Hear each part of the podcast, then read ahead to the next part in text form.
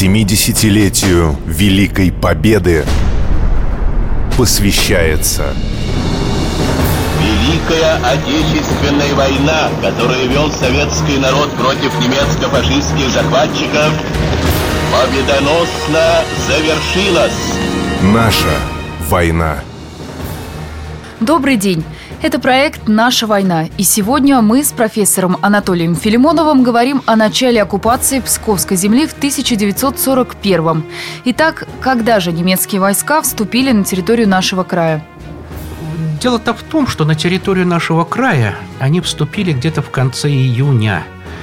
Вот. И когда противник приближался к территориям края, командование вот ставки – оно приказало привести в боевую готовность вот Псковско-Островский рубеж. Это по бывшей старой государственной границе, так называемую линию Сталина. Угу. Это 28 июня. Да, да, да, недостроенную. И потом, после от, от движения границы, ну, разоруженную, будем говорить так. И где-то с 29 июня здесь начались работы уже. Участвовали инженерные части Красной Армии и мирное население. В отдельные дни там до 25 тысяч человек работало. Ну как, успели? Вот, разумеется, не успели, потому что времени оказалось очень мало. А насколько быстро продвигались немцы? Было ли какое-то ожесточенное сопротивление? Вот, на немцы продвигались быстро. Вы представьте, например, что 22 июня они вступили на территорию Советского Союза, на территорию Литвы. Угу. И представьте, что, например, вот сколько дней неделя, по сути дела, и они приблизились к границам Псковского края. А вот на нашей территории э, продвижение замедлилось или нет? Замедлилось на территории нашего края. Во всяком случае, без сопротивления практически ни один город не сдавался. Но насколько наши войска были готовы к встрече с таким врагом, как гитлеровская Германия? Вот группировка большая была здесь? Группировка, группа немецко-фашистской армии «Север», которая через Псковщину наступала на Ленинград, она очень крупная была. Ну, 725 тысяч солдат и офицеров. Это где-то, значит, э, получается несколько дивизий пехотных, танковых, моторизованных.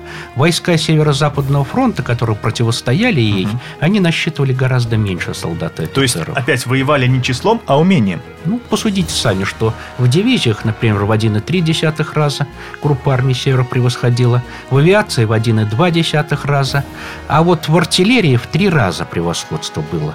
А артиллерия играла тогда очень большую роль в период продвижения тогда. Ну и вдобавок ведь немцы имели опыт войны, все-таки ведения войны в Европе. Итак, первым крупным городом на пути врага на нашей земле оказался остров. И оборона его получилась какая-то многосерийная, так? Совершенно верно. А дело в том, что остров как был ближайшим таким городом вот после вот этой линии Сталина. Вот. Советские войска пытались удержать противника на линии Сталина, но повторяю, что и рубеж не был приведен в боевую готовность, поскольку противник очень быстро придвинулся. А наступали со стороны Пыталова, наверное, да? Да, да, да, со стороны Даугавпилса, то есть через Пыталово вот туда на остров. И еще э, было допущено вот какая ошибка. 30 июня в момент как раз бои, когда только начинались здесь, руководство Ставки приняло решение заменить командующего Северо-Западным фронтом. Генерал-полковник Кузнецов с этой должности был снят и назначили генерал-майора Собедникова. Но обратим внимание, что и звание командующего на два ранга ниже, то он прибыл не сразу сюда. И члены военного совета Северо-Западного фронта, они в обход него приняли самостоятельное решение. С утра на 30 то есть на 1 июля перейти в наступление. Это привело к дезорганизации войск. Сами и этим, против... навредили. да, этим противник немедленно воспользовался. Он прорвал быстро оборону и где-то уже 3 июля вышел на окраину острова. И вот потом развернулись бои уже за остров. Вот. Но они были упорные. Были упорные. Дело в том, что остров сначала был захвачен. А 4 июля сюда прибыл новый командующий Собенников, который приказал освободить город. И наши войска сумели все-таки город освободить, вот, но удержать его не удалось. На следующий день, уже 5 июля, снова бой разгорелся с новой силой. Тоже наши войска сумели, как говорится, часть города освободить тогда – вот. Но удержать его полностью не удалось. Там было 6... танковое сражение какое-то И оно немножко севернее было, ага. поближе к Пскову сюда. А остров был окончательно оставлен 6 июля.